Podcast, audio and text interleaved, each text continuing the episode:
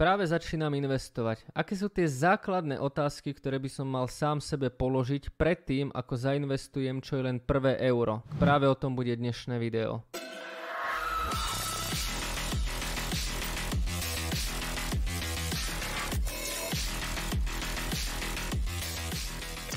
Ahojte, moje meno je Jakub Kráľovanský a práve sledujete YouTube rubriku Svet investícií, ktorú som zostavil preto, aby som zdvihol investičnú gramotnosť na Slovensku. Táto rubrika je tvorená formou akadémie, kde jednotlivé diely na seba nadvezujú a vy momentálne sledujete šiestý diel. Predtým ako zainvestujete svoje prvé euro je dôležité spýtať sa tieto otázky. Základom je, že človek, ktorý ide investovať je možno v úplne inej pozícii ako iný človek, ktorý ide investovať. Každý investor môže mať totiž iný vek, iné vzdelanie, iné skúsenosti, iný investičný horizont a jednoducho do rovnakého cieľu ide vysoký počet ľudí s úplne inými vedomosťami, zámermi, skúsenosťami a preto by ste si vlastne mali položiť týchto 5 otázok. Ako sa orientovať na trhu, aké zdroje sledovať, aký investičný horizont zvoliť, ako si nastaviť ciele, ako si vytvoriť stratégiu. Prvou otázkou, ktorú je potrebné vyriešiť, keď sa človek o investovanie začne zaujímať, je to, čo znamenajú niektoré základné pojmy. Porozumenie pojmov pomáha začínajúcim investorom vo všeobecnom prehľade. Ja samozrejme v tomto videu nemôžem vysvetliť úplne všetky základné pojmy, ale poďme si vysvetliť aspoň tie, ktoré by vám na začiatku mohli pomôcť. Za prvé, diverzifikácia. Je to rozloženie prostriedkov do viacerých aktív, inak ľudovo povedané, nevkladajte všetky vajíčka do jedného košíka.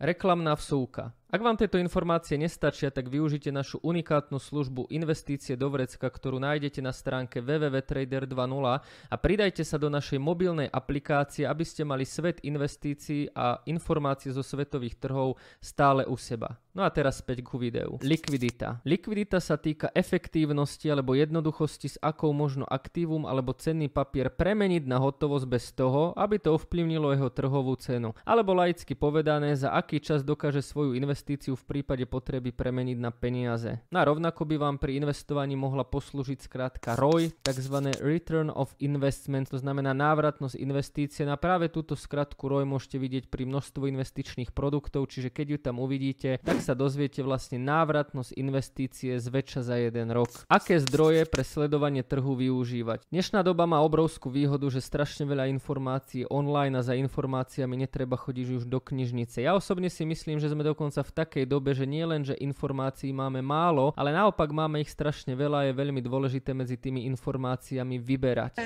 No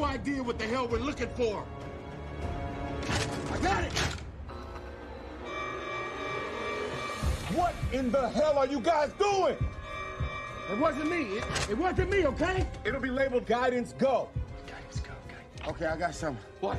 It says, hack, slack, slack, slack, smoke, Bevzach, Mechach, Každý by si mal urobiť svoj vlastný prieskum a v konečnom dôsledku veriť hlavne sebe. Však predsa investujete svoje vlastné peniaze. Výborným nástrojom je určite YouTube, kde si môžete nájsť rôzne zaujímavé kanály alebo odborné denníky, ktoré sa už dlhší čas venujú svetovým trhom. Asi najdôležitejšie z tohto je povedať, že by ste vždycky mali veriť sebe a robiť si vlastný prieskum. Nikdy sa nespoliehajte na čo čítate niekde v médiách aj ten najlepší investičný analytik alebo poradca sa vždycky môže míliť a rozhodne rozhodne nedávajte vždy na kvelé a zaručené rady svojich kamarátov.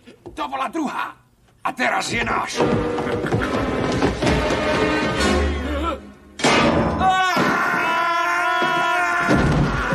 Aký investičný horizont zvoliť. Ako hovorí Warren Buffett, tak ideálne investovať na celý život. Samozrejme, čím dlhší horizont, tým viac vám pomôže zložené úročenie, o ktorom som hovoril práve vo štvrtom videu. Podná hranica investičného horizontu je v slovenských podmienkach daná do veľkej miery tzv. ročným testom. Cenné papiere sú po roku vlastníctva investorom od dane z príjmu oslobodené. Logicky by teda mal byť investičný horizont dlhší ako jeden rok. Takže ak napríklad pri niektorých investičných aktívach nechcete zbytočne daniť, tak ho jednoducho nakúpte a držte ho aspoň jeden rok. Vo všeobecnosti by sa dalo povedať, že možno taká zlatá stredná cesta je vytvoriť si dve portfólia, jedno, ktoré budete mať dlhodobé a druhé, ktoré budete mať krátkodobé. Vo všeobecnosti ale platí, že čím dlhší investičný horizont, tým lepšie a tým máte oveľa vyššiu šancu na úspech. Ako si nastaviť ciele? Keď hovoríme o nastavovaní cieľov, tak samozrejme záleží váš investičný horizont a vlastne to, prečo začínate investovať. Či si chcete kúpiť dom, auto, alebo je to len nejaké investovanie pre vaše deti. To by som však nerad rozoberal v tomto videu a poďme sa na to pozrieť trochu inak. Najdôležitejšie podľa mňa z hľadiska nastavovania cieľov je uvedomiť si, ako dokážem znašať riziko a tým pádom aký som typ investora. Za mňa osobne neexistuje žiadna dokonalá investícia, proste jedna investícia, ktorá by úplne pasovala každému, preto by si mal každý uvedomiť, aký je typ investora, ako dokáže znášať riziko. Zatiaľ, čo niektorí ľudia veľmi dobre znášajú riziko a v podstate im nevadí, ak sa ich portfólio prepadne aj o 50 alebo 70%, tak iní ľudia berú prepady 10%